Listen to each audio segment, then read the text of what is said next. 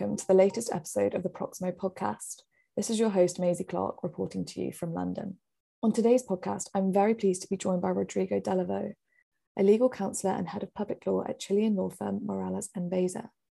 Rodrigo received his JD and an LLM degree from the Universidad Católica de Chile and his PhD from the University of Chicago after being awarded with the Russell Baker Scholarship Fund for PhD studies as well as the Coase Sandor Institute Scholarship for Law and Economic Studies. He is an expert in constitutional law, comparative constitutional law, economic analysis of public law, regulatory law, public litigation, and constitutional interpretation. He has performed as a law professor for more than 20 years in Chilean universities and at the University of Chicago, as well as appearing as a regular lecturer in international seminars and a consultant litigator for both public and private institutions. He was a member of the commission appointed by the Chilean House of Representatives for drafting a new constitutional rights procedural bill, as well as many other constitutional amendments and statutes. In 2019, he was elected Deputy Justice for the Constitutional Court of Chile. Rodrigo, thanks so much for joining me on the podcast today. Thank you, Macy. It'll be really great to get your perspective on this topic I think a good place to start would be to give our listeners a brief background to the current state of the renewables industry in Chile and the legislation that already exists to facilitate growth in wind and solar. Okay, um, so a good place to start would be um, given a general background. Um, I would say about of the total installed capacity um, in the, let's say, national electricity system, about 53% corresponds to the generation based on renewable resources. That is uh, mainly hydroelectric, uh, photovoltaic, uh, solar, biomass, and geothermal origin. Um, the other 46%, um, it's mainly thermoelectric plants using regular um, natural gas, coal, or oil. Now, uh, regarding the legal frame and, and the current legislation, I would say um, it's very protective towards property rights. Um, as, uh, the environmental regulations are uh, somehow strict. And we are, uh, let's say, a country with a very uh, brand mark of respect to uh, of rule of law. I would say that would be the, the general frame. Now, regarding the the proposed text of the constitution, right, which is going to be voted in a referendum early uh, September, there seems to be two opposing ideas and tension uh, towards energy. And on one hand, it has a very bold attitude towards the environmental protection. Uh, I would say nature uh, or natural resources are mentioned in about 96 times or 100 times within the text. Nature has rights, just as people or individuals. And there's even an, a, a public agency uh, in charge of defending nature hmm, as its rights. So it's very, uh, let's say, avant-garde regarding the, the constitutional uh, or the comparative constitutional uh, frame. However, um, it put many restrictions in certain areas. One would be water, right? By changing the, the use rights that are protected today to administrative permits, right? And also in, in air, in the use of air.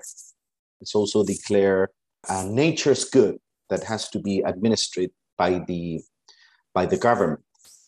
There's uh, also uh, some provisions uh, uh, declaring that energy infrastructure is declared of public interest directly by the constitution by the constitution which means that that might be subject of a taking without going through the congress and giving you know direct power to the agency for that taking also due compensation uh, for taking has been replaced by the fair price concept, was a more, let's say, liquid.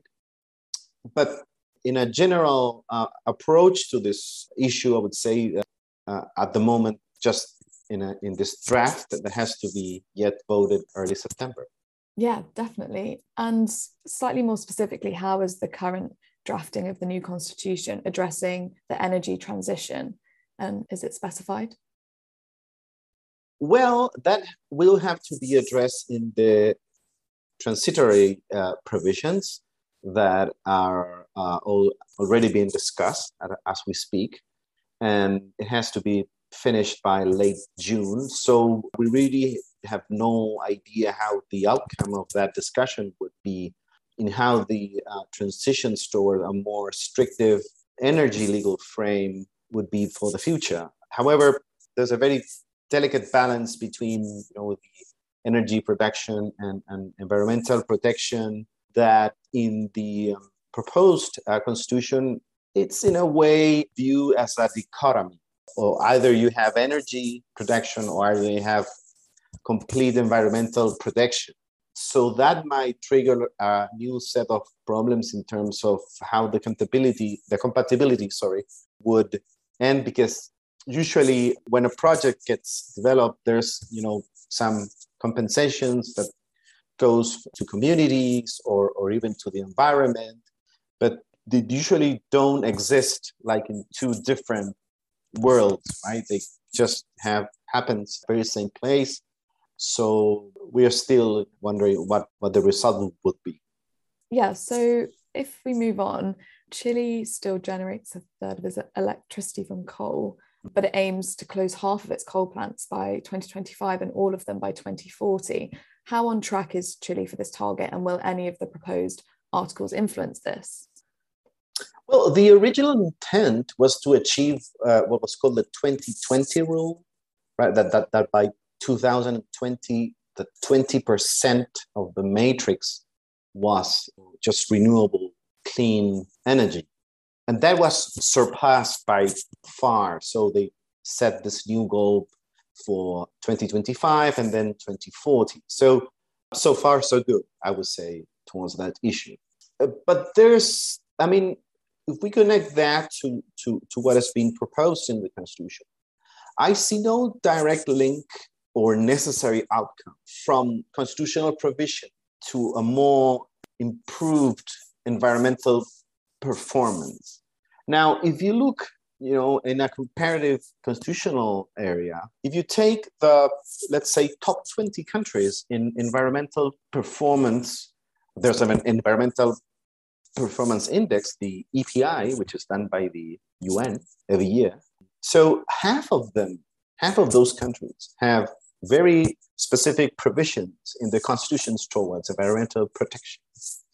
However, if you go to the other side of the of the list, right, to, to, to, the bottom, you know, the 20 countries with the worst environmental performance, all of them, but four, have a very strong and robust constitutional protections toward the environment, right? So uh, it's it's it's not a just a logical step from having a very strong environmental protection within the Constitution, and then having that applied or executed at a, let's say, real. So, so I would hold my hopes towards that. And in Latin America, more widely, the main issues faced in achieving a so called just energy transition seem to mm-hmm. be social environmental conflicts and the intensification of the extraction economies. What are the key factors and issues faced in Chile in terms of achieving a just transition? And are they being considered in the drafting of the constitution? Well, there has been an old debate in, let's say, Latin America saying that you know some people would say well you know the rich country make make themselves rich like 100 years ago by using way more say pollution uh, friendly resources right?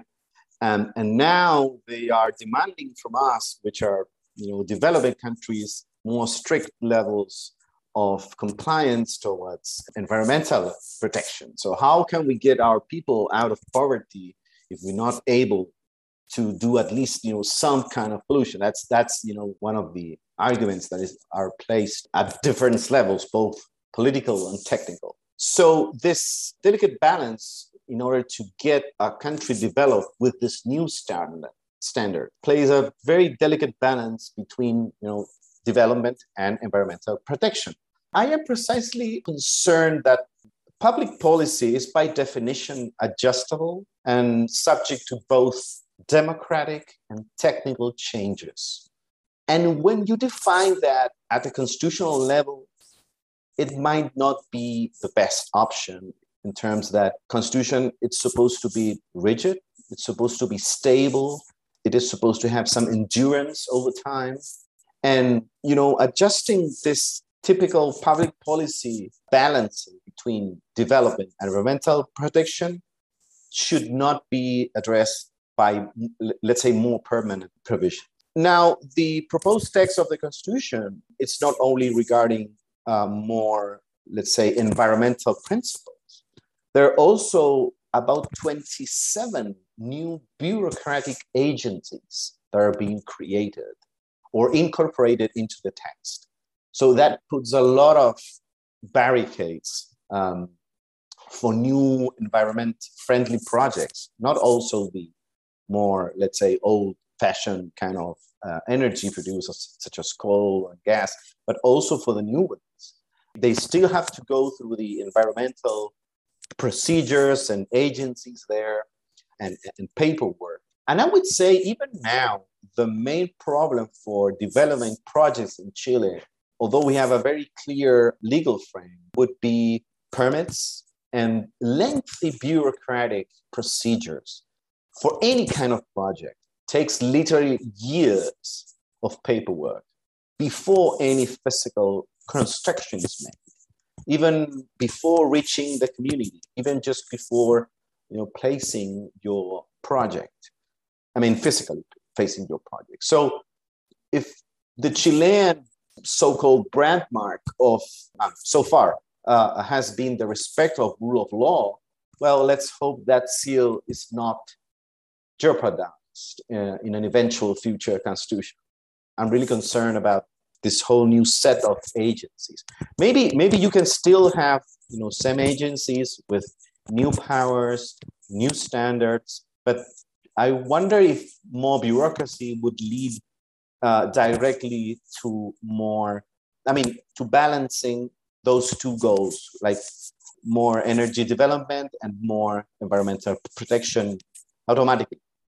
Yeah, and as you touched upon there, the length of the bureaucratic processes before even reaching the community that's something kind of reaching the community has been something historically in chile that has been seen to be a bit of a weakness is there anything being drafted within the constitution to address mm-hmm. chile's kind of so-called poor record on community engagement and consent for infrastructure projects well it's been addressed and in one particular case been addressed let's say in asteroids I would frame uh, my, my answer here. First of all, community engaging uh, has been in our Environmental Act since the 90s, last, uh, yeah, late, uh, late 90s.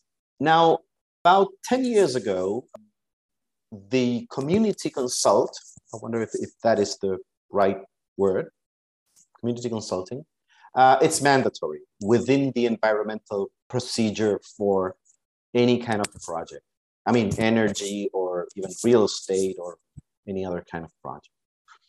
The Convention 169 from the International Labor, Labor sorry, Organization on Indigenous and Tribal People, um, it's the main international instrument on the rights of Native people, was ratified by Chile in 2008, and it's mandatory to consult Indigenous people um, if the project affects you know one of their lands and so on.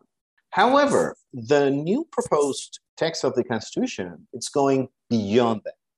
It's granting indigenous people actually it's more about the indigenous territories uh, which are yet to be defined we have no idea where are they or, or where the, the limits are going to be placed, they grant them veto power over everything that might affect them in any way. Uh, so it might be challenging because they do not have the same concept as territory as we have, right? In a, in a, in a with actual boundaries. So what is so-called affecting them and there's only put up upon the, uh, uh, the people who live in, these territories. There's also a problem of representation, given that two thirds of the Chilean indigenous people, which is, I mean, in total, there are about 10% of Chilean population. Two thirds of them, they live in cities on, or urban areas. So will they be represented as well, or only the ones that are living in the special territory? So the big issues are not whether there is engagement at all. Indeed, there's plenty, uh, but how to solve that? Within communities, there are also opposing factions, uh, with people not wanting to have a project while others seek uh, uh a chance not only for, let's say, better, cheaper, cleaner energy, but also a job opportunity that might bring some prosperity to poor co- uh, communities. So that kind of problem, I don't foresee that are going to be solved at a constitutional level, right? So yeah.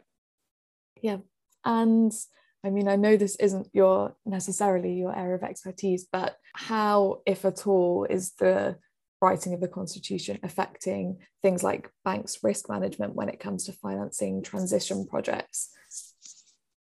Well, uh, a lot of things that are indirect might be affecting the uh, banking and financing industry.